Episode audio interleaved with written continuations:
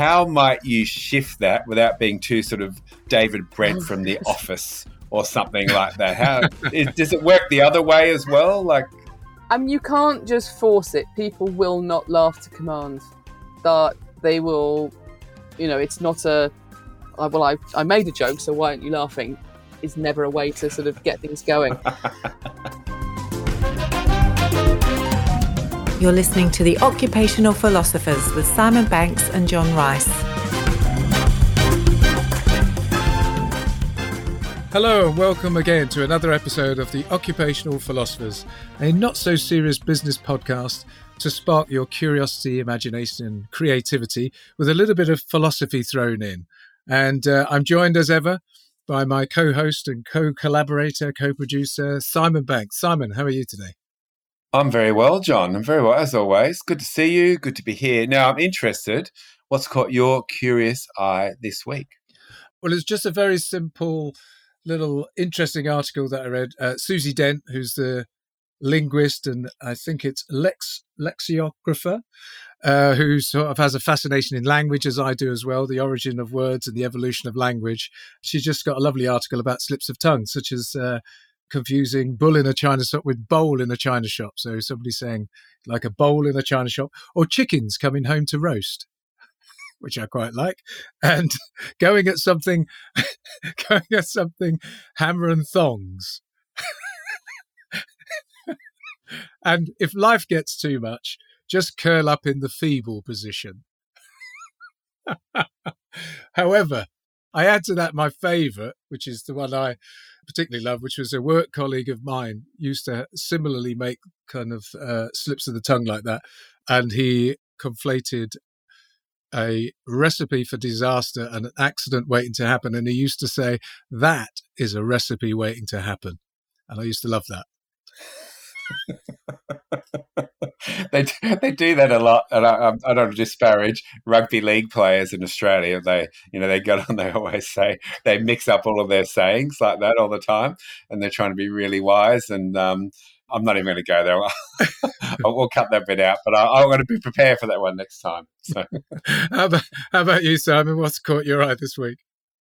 Well, what caught my ear was actually our guest will know this was a BBC radio presenter who was introducing the culture secretary, Jeremy Hunt, and he got a few words mixed up. and it was very funny. And there's a realistic explanation for that. When you put two things close together, you can get the first letter crossed over. So I won't go into that too much, but I know our, our guests might talk to that a little bit more. What's caught my eye, John, is the spaghetti experiment. You might have seen this. You get like two bits of string and a few marshmallows and some bits of spaghetti, make the highest tower that you can. Now, this has been run across all types of geographies to different countries and across all types of groups, being MBA students is one of them, uh, CEOs, and a bunch of 10 year old school kids and everything in between you might lead in question who do you think has the the highest tower Uh, I seem to remember. Is it? It's not who you think it's going to be. It's not going to be those high flying, super brainy Harvard grads. It's it's like the kids or something like that because they just throw themselves at it. Is it? Is it that it? Yeah absolutely and what i liked about this is the reason that they're putting why other teams or mba students especially perform poorly is because of this sense of status and social status and this way this group responds together whereas the kids and so they do plan and they do all the things you know logically but because this sense of status and who's boss and who's not which is these unwritten rules where the kids get in and just go okay screw it going to start making they make loads and loads of mistakes but they've got their own ecosystem where they just pile in and there's no sort of oh you're more important than me and they don't even think it through they just start making which goes to all the things we've spoken about before. But uh, the thing i never thought about was this sense of status but that's maybe a, a whole another show. But that really caught my eye and across all geographies different countries in the world. Now john this is a guest episode, which is always so exciting. Who is the curious cat we have on this week? As ever, I'm excited, if not a little humble, to introduce our guest today, Simon, because our guest is the director for the Institute of Cognitive Neuroscience at the University College London and a fellow of the British Academy.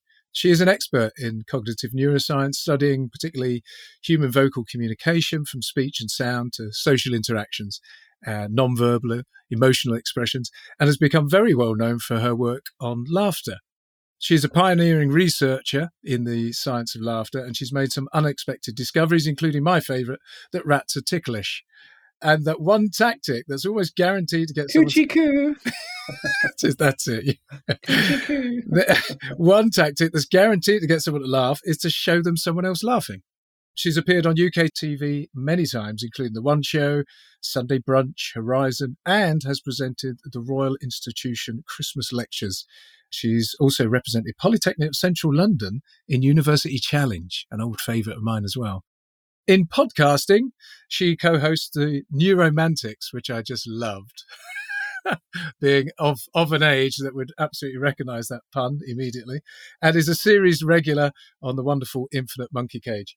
She's also an accomplished speaker. Her TED Talks have amassed millions of views online. She's presented at the World Economic Forum, Royal Institute, and the Wired UK Conference. She's performed science based stand up comedy and has appeared at the Hammersmith Apollo, the Bloomsbury Theatre, and Latitude Festival, which I'm going to in a couple of weeks' time. I hope you're there again. and if all that has not had you gasping in awe and exclaiming, Great Scott, then you soon will, as I do welcome our guest, the great Professor Sophie Scott. Welcome. That was a very kind introduction. Thank you. now, Sophie, we'll, we'll jump straight into it. What's caught your curious eye this week?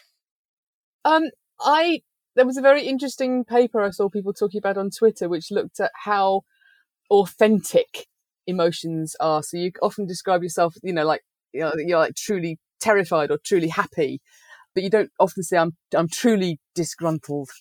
And there's there's an interesting relationship between the sort of intensity of emotions and sort of how we how we conceive of them happening to us. Almost, it's a it's something I'd come across scientifically, and I hadn't seen people look at it the other way around. I thought it was rather nice. So that's where people play at an emotion. So they're actually not, it's not as deeply felt as they're trying to convey. There's something we haven't really dealt with at all in the emotion literature is that sometimes you can be a little bit of something. So you can be a bit hacked off or you could be furious. We think of that as all angry. Yeah. Or you could be a bit upset or you could be distraught. And we think of that as all sad. And actually, there is personally, you're extremely well aware of that. You totally know the difference, but we haven't really addressed it properly scientifically, I think. And I thought this was a really interesting paper starting to try and unpack this, the kind of the relationship between uh, the intensity and the, the meaningfulness of the emotion and actually how, how you're experiencing it. You don't, we're, we're not experiencing emotions as categorical things like I'm angry or I'm not angry. Yeah, yeah. So one might say I'm mildly hacked off, but yesterday I was immensely hacked off. Yes. Next week, I might be slightly happy. it sounds obvious. It sounds ridiculously obvious, but actually, we, ha- we haven't we haven't navigated this at all scientifically, really. So it's good to see it starting. And would that be like when people? I read the other day. There's only ever one reply that people say, "How when how are you?" and you go, "Good." Would it be better to say, "I'm slightly good," or "I'm to a level I'm good"? But not a, a, huge level. You probably wouldn't say I'm intensely good. That might start to sound a bit scary. I'm, I'm going to use that good. tomorrow. intensely good, eyebrows Extremely raised. Extremely outstanding. Sophie, where are you in the world today? And what could you see out your window if you have one? I, I am. I'm in central London, so I'm in Bloomsbury, WC1, and I look out of my window and I'm looking at the Queen Square, which is where it's where the National Hospital was built. Actually, it's called Queen Square because it was built by I think Queen Charlotte for King George III, who was had ah. mental health problems, was um, or neurological problems. So a whole kind of world of neuroscience has developed up around it. It's it's a very interesting place to be based.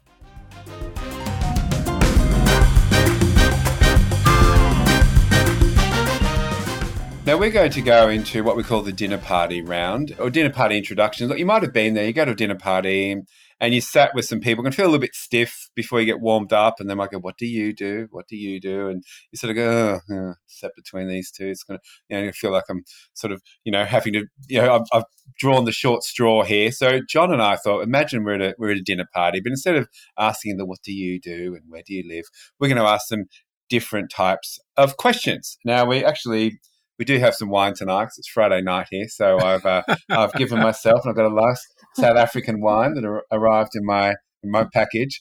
John's a teetotaler on tea, and I see you had a coffee. But imagine, imagine we've got the we've got the drinks and we've sat down and okay. Oh, hi Sophie. And my first question to you is, what's giving you joy at the moment?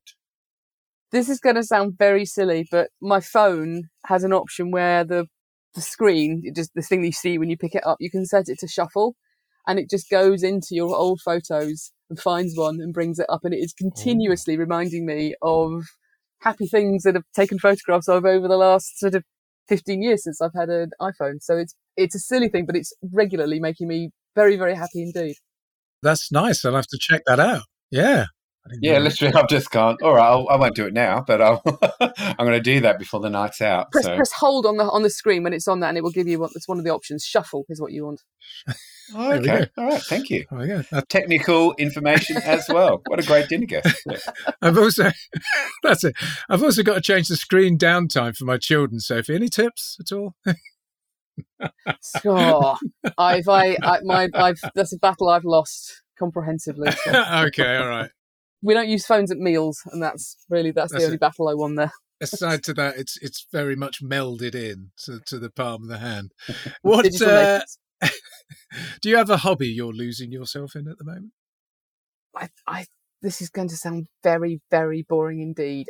I have two hobbies. I like to exercise, and I like to do and consume stand up comedy, and that hey. has all the qualities of a hobby. I, I, it's, it's something I love doing doing it and watching. I think it. it's a, an interesting hobby, so I, I, wouldn't put you, I wouldn't slander it as boring. So I'm gonna have to uh, gonna have to ask Sophie. I'm a quite a comedy connoisseur, as it were, in terms of I absorb it a lot and a lot of stand up way back in the day. I used to go to the clubs in the early days of the circuit around the comedy store.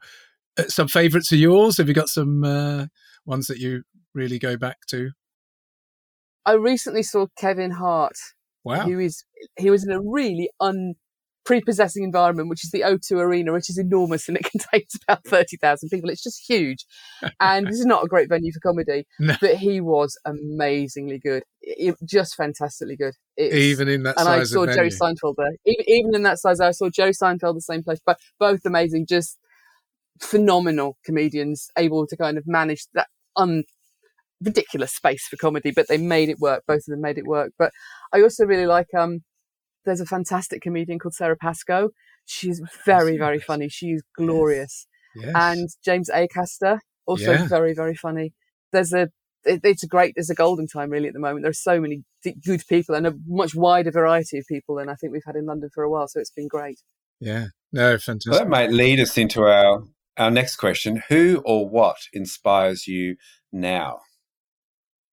I can give a very sort of boring family based question, sorry, answer to your question, which is that my father's father, who I never met, he died before I was born, that he was born in real poverty, but he could sing. And he worked for many years as a baker, because bakers get up early in the morning to do the bread and then you have the rest of the day free. And he would do that and move around, and, and everyone always needs bakers. And he just moved around the UK getting jobs in churches, because in those days, many churches would employ a professional chorister so he just did that until he found somewhere where he actually got a proper job being a chorister and didn't have to bake half the night as well.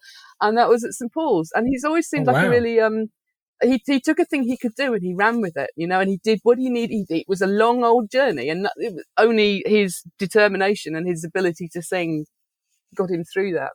And uh, you know, I, I never met him, but he seems like a, I wish I, I wish I had. He seems like a very interesting, very sort of determined, focused person who just was prepared to walk the walk to get what he wanted. You know, make make the most of his talents, and I find that quite inspirational. Mm. It was sort of like the original side hustle, wasn't it? Yeah. So you've, uh, you know, day job. I'm a side hustle. Normally, it's like I'm a tech entrepreneur, but I'm a, so I'm a yeah. chorister. And then he landed like, you know, where else? St Paul's would be the pinnacle, wouldn't it? Almost exactly. No, that was that was it. He was then. He was there are photographs of him wearing his sort of chorister's outfit, looking happy as Larry. It's fantastic. Yeah. so with It's like flour, the chorus of with the flour lottery all down one side. Yeah. Yes, Put the bread to one side. Apparently, he And a continues- baguette. Just wiping it from his face. Well, one of the questions I had, uh, Sophie, is um, as I speak to people, they- they've always got something that they're wrestling with, questions or thoughts they're turning over and uh, again in their head. So, what big question are you wrestling with right now? I am wrestling with what's the sequence of events in your brain that lead you to laughing?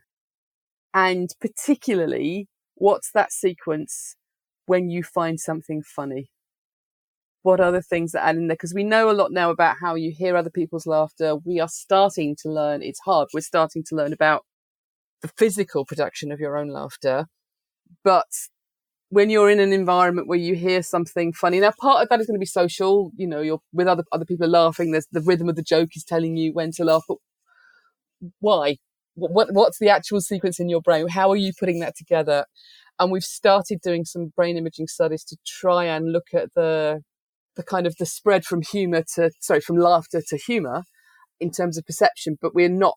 That's still the guessing. It's not getting to the what happens when you then actually laugh aloud and maybe we never will. But I that's a thorny thing because it's difficult technically, and it's going to be very interesting if we can get if we can actually get people to laugh aloud at something they find funny in the scanner.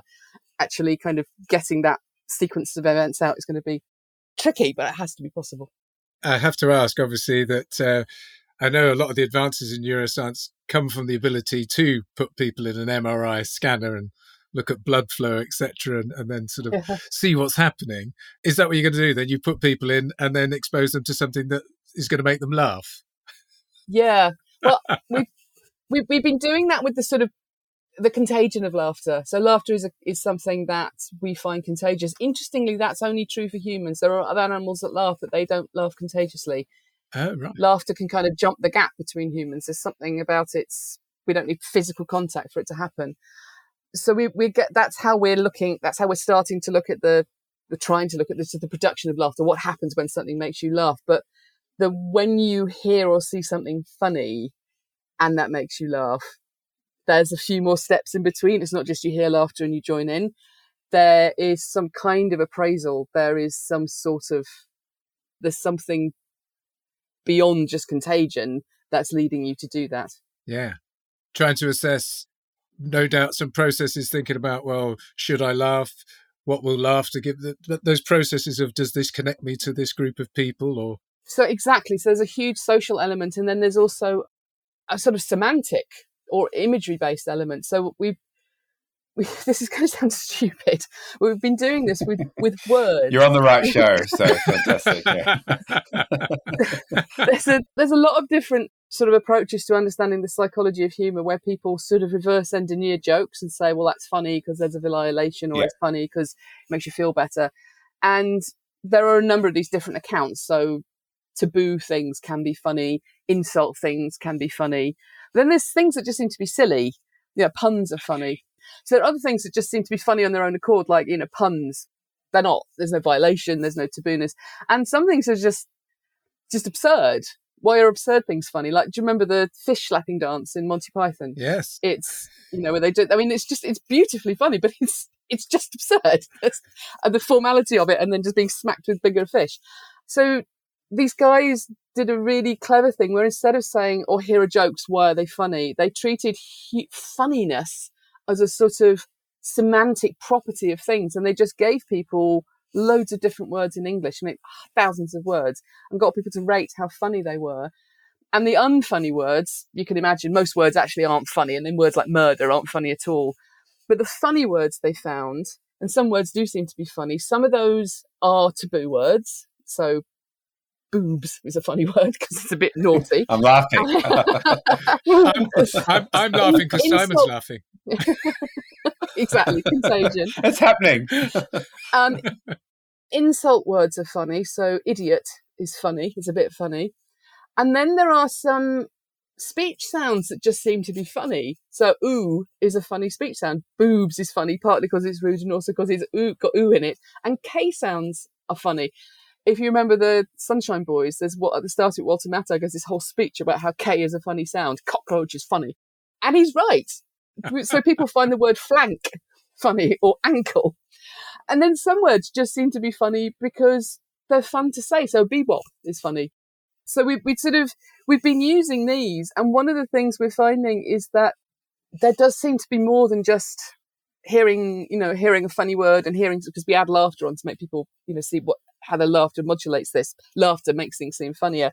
But you also get these brain areas to do with sort of imagery and understanding that are being recruited. So there's, and actually, yeah, visual imagery. So people are maybe sort of, you know, the part of what finding ankle funny is maybe thinking about the sound of it and maybe the image of it, but also someone else seemed to find it funny. So how can I find a way of finding that funny myself? So that's kind of that's the sort of thing we're starting to get pick away at, but it is it's it's tricky. It's hard.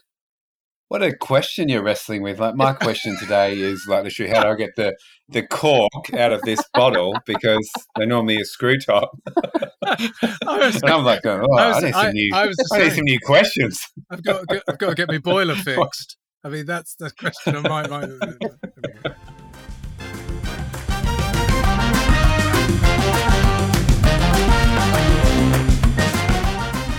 Now, we may have.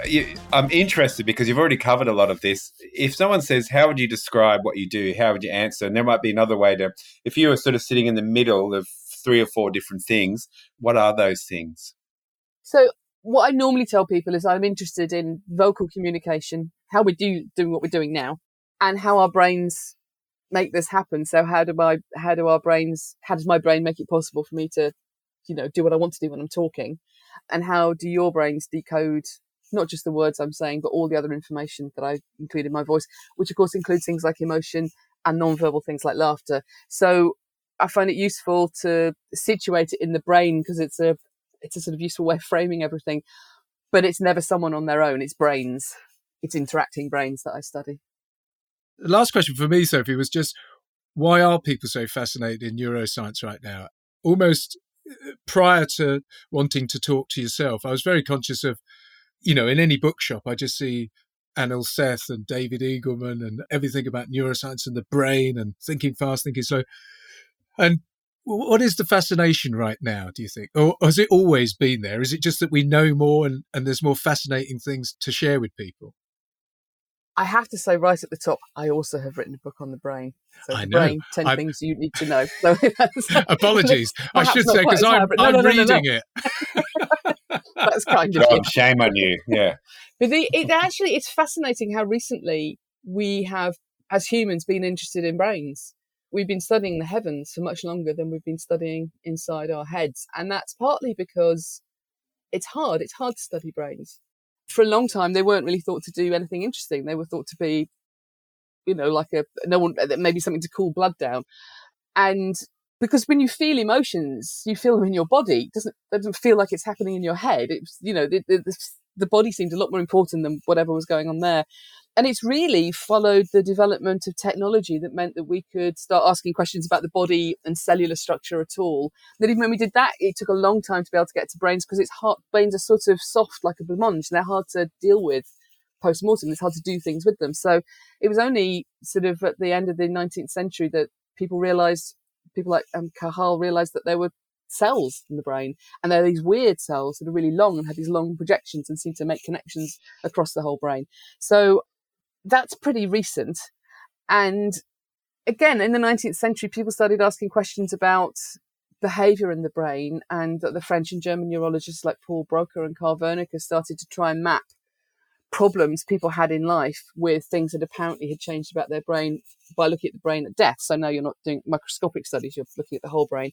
And they started to map together things like, you know, where language was in the brain, got pretty much mapped out then.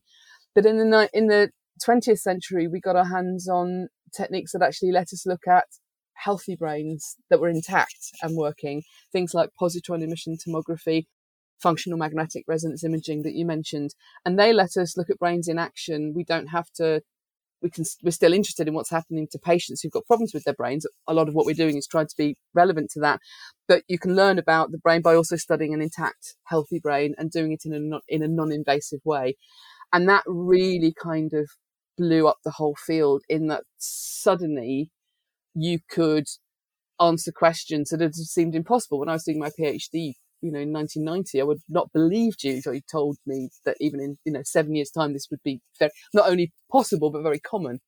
So I think that's been behind it. That as a science, the whole field has just exploded, and we are making uh, discoveries at a, at a very interesting rate. What I also notice is if you're in a workshop, and obviously, Sophie, this would already be assumed with yourself, but if you're giving a little bit of uh, information to everyone, you drop in the word, and here's the neuroscience on that, everyone jumps up and pays attention. if you say, oh, here's the scientific research, yeah, whatever, blah, blah, blah. yeah. here's the neuroscience, everyone's like, just what John said, ooh, tell me.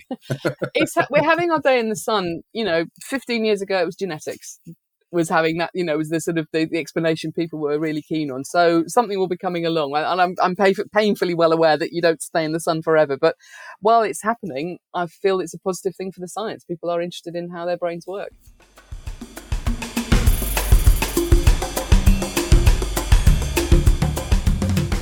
So, the occupational philosophers was born of the desire to explore the interplay between curiosity, creativity, and imagination, as with some philosophy thrown in. And we talk a lot about play on this program and approaching things with a playful mindset, which we believe is, uh, and the, you know, the science, not sure it's the neuroscience, but the science tells us is much better for creativity and innovation. So, uh, my question is do laughter and play come from the same place? Yes, I think they do. All mammals play, and when there's a sound associated with that, Panksepp, who's a guy who did really beautiful work with rats, I have to say he was the rat tickler. Sadly, not me. Jaak Panksepp. he um he said he described laughter as like it's an it functions as an invitation to play. It shows that your behaviour is intended to be playful. And that's true even of rats. So if you devocalize a rat so it can't make any sounds at all, it will still play with other rats, but it's more likely to get bitten because it can't show that it's being playful and the play can get out of control. They're play fighting and it can become real fighting. And that's pretty nuanced for rats if you think about what that's doing for us. So yeah, play and laughter are very intimately linked. And I think that a lot of what we playfulness in humans, which we mark with laughter, is sort of indicating a particularly almost like a kind of safe environment where you can do things in a silly way or a fun way or a way that's not intended to be rude or unacceptable.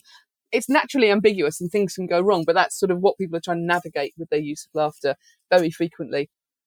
The question about creativity and play and laughter, I think it's, I, I can't speak to it as clearly, but I think one of the things that one of the elements of creativity does seem to be to not be rigid and boxed in in your thinking.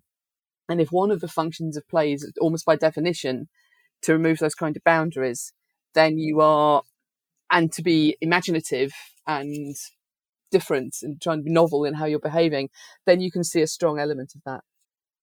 Yeah.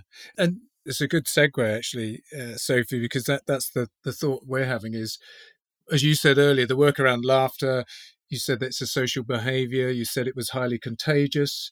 The good quote, which is 30 times more likely to laugh with others than on our own. Is there some link to that with creativity as well? If you're putting people together and some person is being wildly creative, is there something where that might spark such inspiration in others around them in the same way? Can we catch it? I mean, I think it's certainly possible. One of the things I find very interesting is about how human we find out by doing. So I find out more about what I think about laughter because you ask me questions than I would if I just sat and sort of pondered on it. Because other people are are going to ask you by by definition, they're going to prompt you with things that you haven't thought of because they thought of them. So there is something inherently creative about talking about a conversation. And if you move that expressly in a situation where you are trying to do that, then you are going to be generating novel ideas by asking questions, by making prompts of each other. That I'm not saying you can't be creative on your own, and you can think of you can think of writing as having that element, but you're always writing for somebody. You're not writing just into the void. So there's always an audience, there's always a person, there's always some kind of interaction when you are doing something like talking or writing. And I think that's because talking is primarily a social behavior. You don't do it when you're on your own. It's going to naturally live in that environment where you're with other people. So I think it's also all those other things are possibly true. What people are saying is going to matter, but just the, the function of other people being there, prompting you to, to generate things will inherently be more creative, I think. I often talk about it like the the old fashioned pinball machines when you had the the two little buttons on the side and the handles doom doom and it pings all over the place. And I always think like all those other people in your group, if you're engaging yeah. in that space, you're offering energy and you're not quite sure where it's going to end. Yeah. But that's exciting. That's the exciting bit. And it flies all over the place and things light up. And for me, that's that exciting piece around the collaboration, yeah. if that's the right word to say it, or being open, talking, listening, receiving, and building on that. And Sophie, is there something then with neuroscience that can tell us what's happening in the brain when people are in a creative mode, in the same way that you can see what's happening when people are speaking and laughing, etc.? There's some work on flow when you seem to get okay. really into a a sort of different state of doing something. The classic example would be like freeform rapping. That's what people have often looked at. But of course, that's that's not the only form. You know, it's not the only kind of flow behavior. You can, you know, you can be writing, writing, and it just feels like it's pouring out of you. That's overlapping with elements of creativity. It's not exactly, I think, mapping on on the full kind of range of behaviors. So I think one of the problems we can break it down into different kinds of creativity as well. We can ask questions about like problem solving, being able to think yourself out of a set. There are studies on that. But I think that kind of more interactive pattern that you're talking about, how would a team actually do that together? You would need multiple scanners scanning people working on something together. And people are starting to do that. We are still, people call it hyperscanning. And there's a technique called functional near infrared spectroscopy that lets you do brain imaging studies while people are actually having much more normal interactions. So I think that's going to be the future of actually looking at, at interacting brains doing creative tasks together. Can't wait for my next team session. I'm gonna I'm gonna link yeah. them up. I'm gonna hyperscan them. Stop moving your heads. Just talk to each other. Now, look, I, have got a question on the flip side of this as well. And look, we're, we've always, when we started this, to be a not so serious business podcast, just from the fact that, you know, I think seriousness is catching as well. And I think there's too much seriousness in the world. So if you're an organization or team where everything feels too serious, and you might, for reference, for anyone listening, you go into that organization and you can sort of feel the seriousness how might you shift that without being too sort of David Brent from The oh. Office or something like that? How is, does it work the other way as well? Like, I mean, you can't just force it. People will not laugh to command. That they will, you know, it's not a. Well, I I made a joke, so why aren't you laughing? Is never a way to sort of get things going. It's that's John all the time. that's that's a, that's a way to deal with a stand-up heckle, isn't it? If if you look at how people how leaders use laughter, it is very interesting that like because people will follow the laughter of a of the more senior person if they are prepared to accept that person as senior. If they're David Brent's a good example where people are like, I think not. it can be one of the more effective things that leaders do. Obama was a very good user of laughter, laughter as a sort of, well, he was a very funny person. He was a skilled stand up, but is still, not in the past tense, but it's interesting to use him using laughter when interacting with people. Bill Clinton, there's a fantastic clip of him using mm, laughter to diffuse, diffuse a really difficult situation with a quite drunk and angry Boris Yeltsin by just pretending everything Boris Yeltsin said was hilarious. And it works ah. really well. And it works. This is a great clip. Oh, it's fantastic. And he's really careful not to laugh at Yeltsin but and he does things like what's the, he laughs the first time when Boris Yeltsin simply says his name. He laughs like, "Oh, that's me," you know. And it's interesting because he's senior. it get everybody's laughing in the core, and then and quite quickly Boris Yeltsin starts laughing, and he doesn't behave like he's being laughed at. He's like, "Yeah, I am hilarious."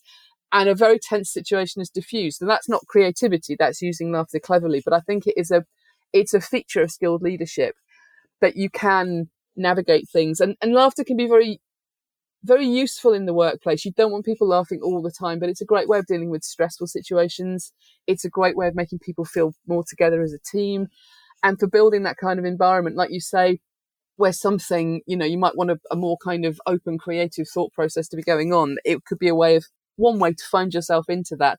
But even if it's not about creativity, I think having points in the day when your colleagues have an opportunity just to socially interact and, and laughter will happen naturally. That's probably the more important parts yeah. of the day when people are maintaining their social bonds and feeling more close to the people that they're working with. So you could think about if we've got a really serious workplace, which can happen, and I've went on into those more human interaction, and this whatever will happen will follow. Yeah. So a little bit less time in a cubicle, a little bit more time with exactly, exactly. It, it's a social emotion. Find the social spaces where it can live. Build them.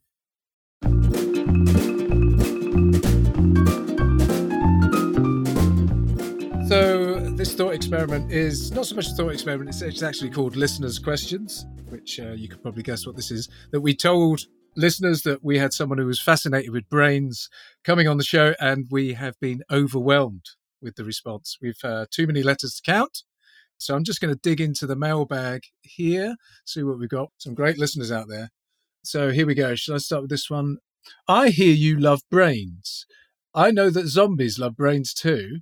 And I've been studying this field and whether whether you've checked your family tree to see if there are some connections to zombies. Uh, that is from Travis, who's a zombie fanatic and head of the Boing Boing Conspiracy Society in the Northern Territories. Jeez, where did he come from? Sophie, I mean, don't feel obliged to answer that.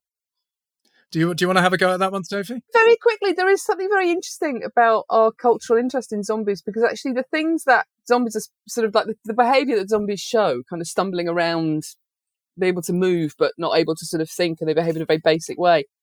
You don't often find that following head injuries. What you tend to find is the opposite, which is that people can think but they can't act it's much you know it's much more likely you find it hard to move on the to, to you know to, to, act on the world perhaps in a specific way perhaps in a more general way. So it's kind of an inverse of what actually happens. It's the situation where you do find zombie like behavior is people take things like ketamine but i'm putting that to one side. I'm talking about things that actually go wrong with your brain.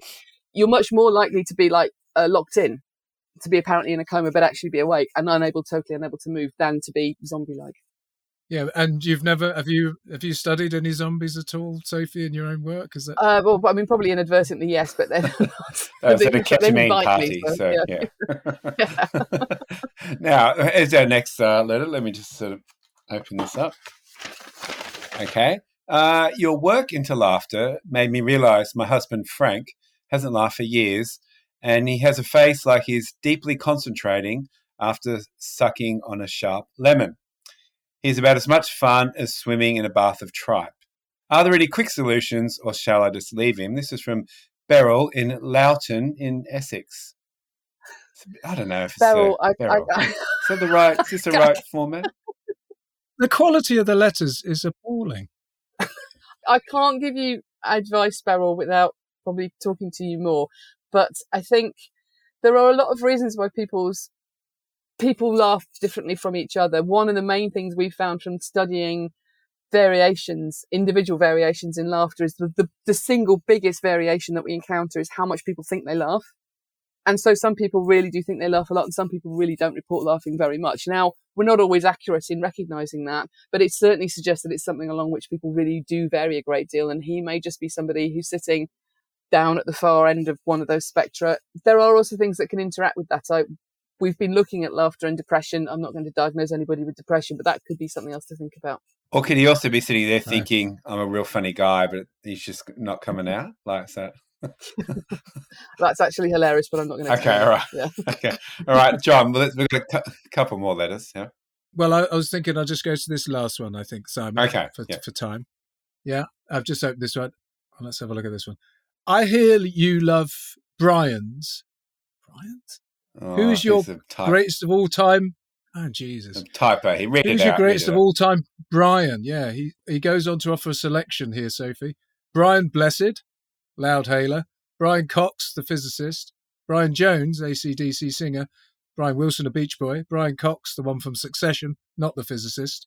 And Brian Helveston from Woy Woy, Australia, who is the head of the local amateur dramatic Arts society, 10 year head of the PTA, and also a fine butcher. This week's special is lamb chops for twelve ninety nine a kilo. That's from Susan in Woy Woy, Australia. I'm terribly sorry, Sophie. She's got it completely wrong. And Susan also has the last letter in her name, Susan H, and she's asking about Brian Helveston. Susan. Right. I'm going with the butcher then. I think there's a yeah, that sounds like top Brian work. so Brian Helveston, Brian. the greatest of all time Brians. There we go. Yeah, we have a So winner. uh, I just really apologies, Sophie. It's just the quality of listeners that we have. But if you're in Woy Woy, that's a very good place for lamb at the moment. So duck in and see Brian Helveston. What's one thing you couldn't do without in your life right at this moment? Music. We are building the occupational philosopher's manifesto. What one thing of all your learning do you think should be included? How social laughter is. It's intensely social. You don't laugh randomly. You don't laugh at just anybody. So it's really interesting to think about the people that you do laugh with because they're probably the people you like most. Oh, I like that one. What a what a, what a that's going to go on a t-shirt, okay, and a little motivational saying. Now, is there a book outside of your own uh, your own book uh, and books that we should be reading? Um, there's a really good book by Robin Dunbar called Gossip, Grooming, and the Evolution of Language. And he has this theory that human language, one of the functions of human language is that we've replaced, you know, if you're a Barbary macaque, you'll spend like a massive amount of your day grooming other Barbary macaques and getting groomed because that's how you, you make and maintain your social network and your position within the network. And we do the same with talking and laughing. And in fact, Dunbar thinks that we were laughing. La- laughter was something that we were doing together to sort of build a bridge that language could then be used on top of. So laughing came first before phonetic speech, if I'm using my language right. Yeah, Okay. la- laughter is older than us. Yeah. And finally, Sophie, um, we're imagining it's the twilight years and you're being taken into your retirement home. It's a lovely home. It's a lovely retirement home. Good, great views. Still over Bloomsbury Square. And as the nurse takes you into the lounge where all the residents are sit, sitting, she says, Hi, everyone. This is Sophie. She's. How would you like to be introduced? Oh my god, this is a terrifying thought, isn't it? Uh, I can't think of anything that won't make everybody immediately hate me. Um, You have to choose something. she's got a PhD. Choose something. Though. Um, she, she's top dog. Shove that in your cup of tea. Yeah. She's really bossy. She's really bossy. I am really, really bossy. She's very pleased to meet you. I, I'm, I'm I honestly, that's, Is that an authentic emotion? they'll find out soon enough the terrible truth. It's mildly authentic. Yeah. Yeah. We're not playing bridge this afternoon. We're playing dominoes. Get over Exactly. yeah. I'm giving you a talk. Sit down and shut up. Yeah. So, just to wrap up our show today, what are you up to next? What's on the horizon?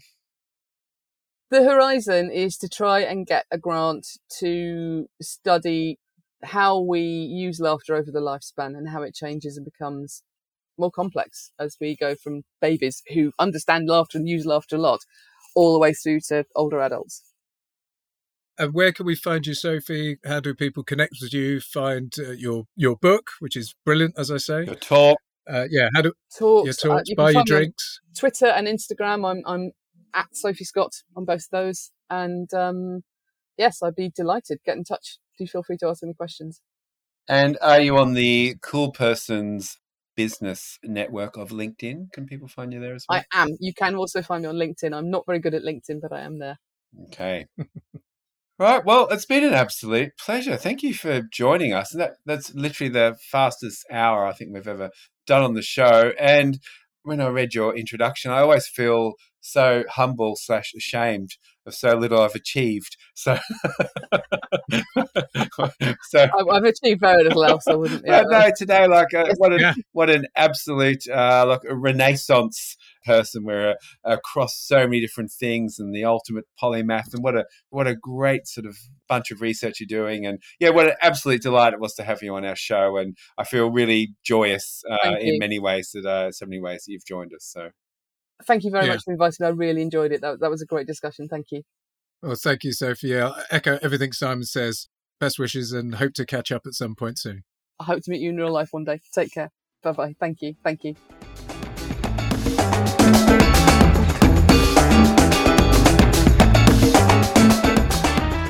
Hey, Simon. That was a fabulous chat with Sophie Scott there, Professor Sophie Scott. It really was great, Scott. I mean, there was some amazing stuff that we riffed on there. boom, boom. I know. And as ever, my brain has expanded. She can study it. She could study that and see see how the blood flow has gone off the scale in my head. Takeaways? Uh, The big takeaway for you this time around? Yeah, I'm going to go with that one of people will follow the laughter of a leader.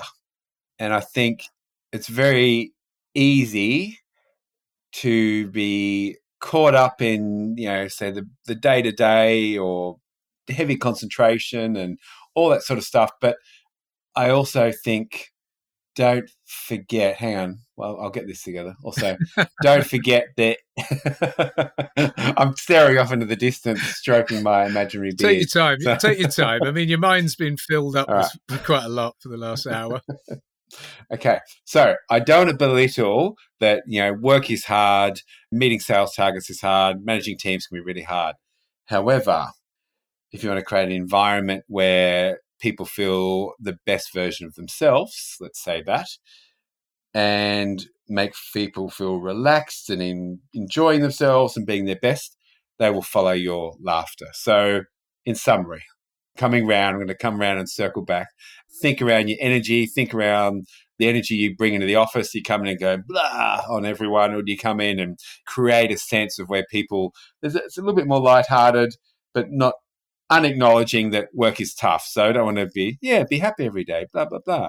But there's something there. Leaders, what you do matters and they will follow your laughter. And would you rather have a team where people are enjoying themselves doing that hard stuff or just having a shit time doing the shit stuff? Yeah. And that's not an invitation to tell shit jokes at work. If No, that's I'm trying. I was trying to frame it there. is that is that the Yeah, that's summary? David Brent question. Yeah, don't tell shit jokes, but create an environment that has a certain levity to it and bring that energy to it. Yeah. Yes. Maybe sort of leading off of that then. My my big takeaway there in terms of what resonated was uh, the moment Sophie said laughter is uh, in mammals is seen as an invitation to play. And I thought that was really interesting because suddenly you go, well, maybe laughter's the gateway drug to everything else. And that if we can encourage an environment which has that levity in it and leads to laughter, well, the laughter is the invitation to play, to play together.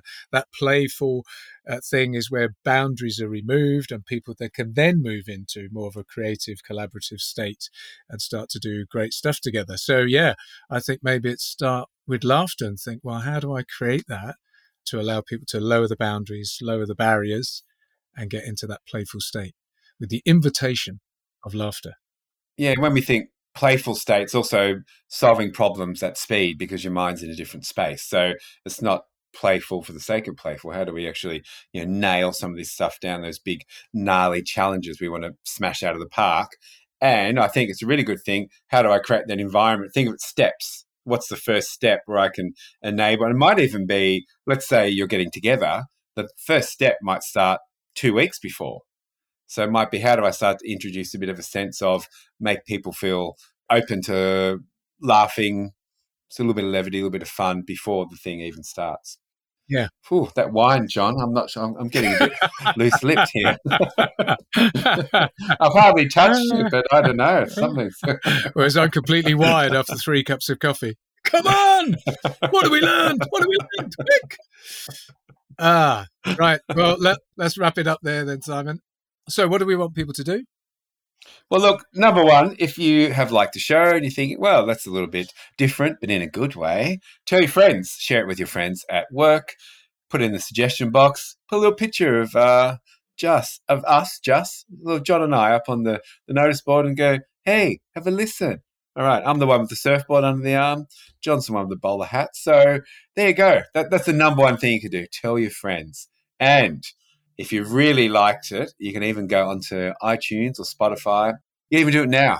Do it now. Just feel the spirit Do you. it. Go on, leave a little review. I could really, yeah, do it. I really like the show. makes a show get a little bit more seen in the ratings, goes up, we get more occupational philosophers on board. We're going to create a movement of Right creativity, curiosity, and a little bit more philosophy. Good for life, good for the workplace. Whew, I am, I am on one. Okay, so that's the first thing we want you to do. That's a good vintage you've got there, Simon. Yeah, yeah, yeah. South Africa. Yeah. Lovely. In the meantime, we want you to stay curious, to make stuff, to have fun, to play more, and Wherever you are listening to this in, in the week, whether it's a Monday, Wednesday, Friday, or weekend, we want you to go out and date life because life is an amazing thing. that was a bit Tony Robbins, that end bit, wasn't it? What's happened there? Well- How much have you been drinking? Now, if you look, it's only a little. It's only a little. It's like not even a quarter gone. I don't know. Something.